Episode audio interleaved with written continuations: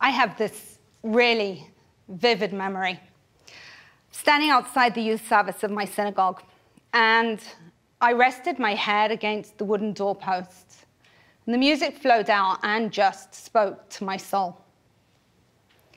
I felt a sense of peace, and I had the knowledge that just for that short time, everything was going to be all right, and I was going to be fine.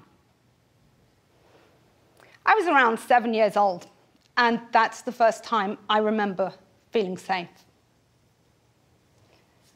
I want to talk to you about God. My God. It's a really personal topic for me, and it's actually quite hard because we don't talk about God. I grew up in a community with all of the rules about how I should pray and how I should act. And my home was difficult. I had a hard childhood. My family dealt with mental illness and alcoholism. And that really changed the house rules. I literally never knew what to expect when I walked in the door. And as I'm sure you can imagine, that was very unsettling. But I was lucky. I had some positive structure in my life. I went to a Jewish school. And I went to shul on Shabbat. And when I went to services, everything was different. That inner security, Avinu, the sense of a parent's love that I'd been looking for, that's what I felt that day. And right there, with my cheek resting against that cool wood, that was it.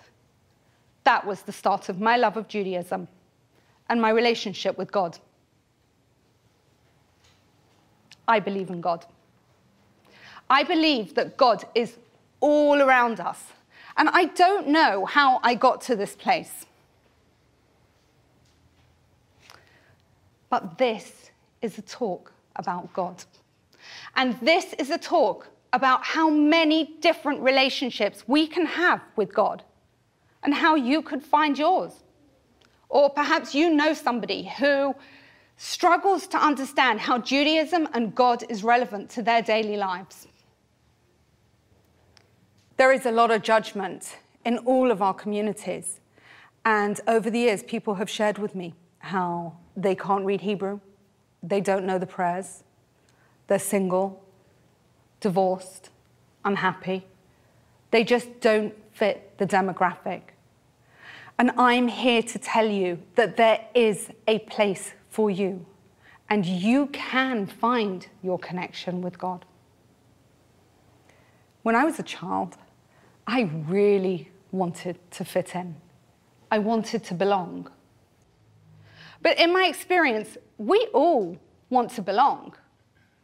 We're clan animals. We're a tribe, not just of Jews, but of human beings.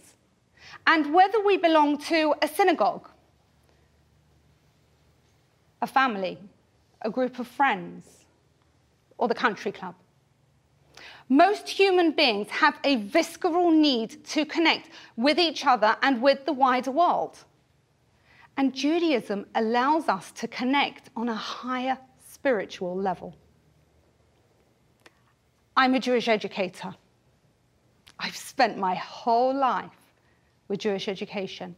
But I found that the conversation has become more about tradition and less about faith. And I want us to be able to talk about God. So, how does God fit into our lives? Well, the world is swirling around me, and everywhere I look, there's something to be done, some injustice to fight, some help to be given, some laundry to fold. but I'm just one person, so I stop and I breathe I center myself and I think of God. There are 70 names of God, and the Avinu Malkeinu shows us two faces of God. And how can that be? Until I relax and I remember that I myself am a different person every single day. And I too am created, B'Tselem Elohim, in the image of God. And just as God is infinite potential, we too, we are infinite potential. There are not just two faces of God, and we do not have to choose. I am sharing God without judgment. So let me tell you about my God. My God. My God is the God of Aaron and Moshe and David HaMelech.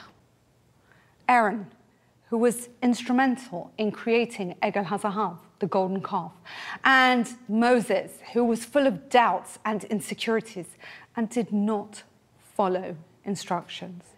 And King David, who sent his best general off to battle to die so that he could have his wife. And yet, all of these people had a God that accepted those acts and raised them up. And they became leaders.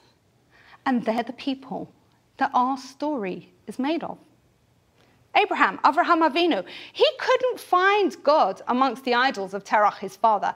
He embraced change and he found the relationship with God that he was looking for. And in the Talmud, it teaches us if you change your place, you change your future. We can move on from our childhood God. We do not have to wander for 40 years afraid of what might happen or scared of negative reports.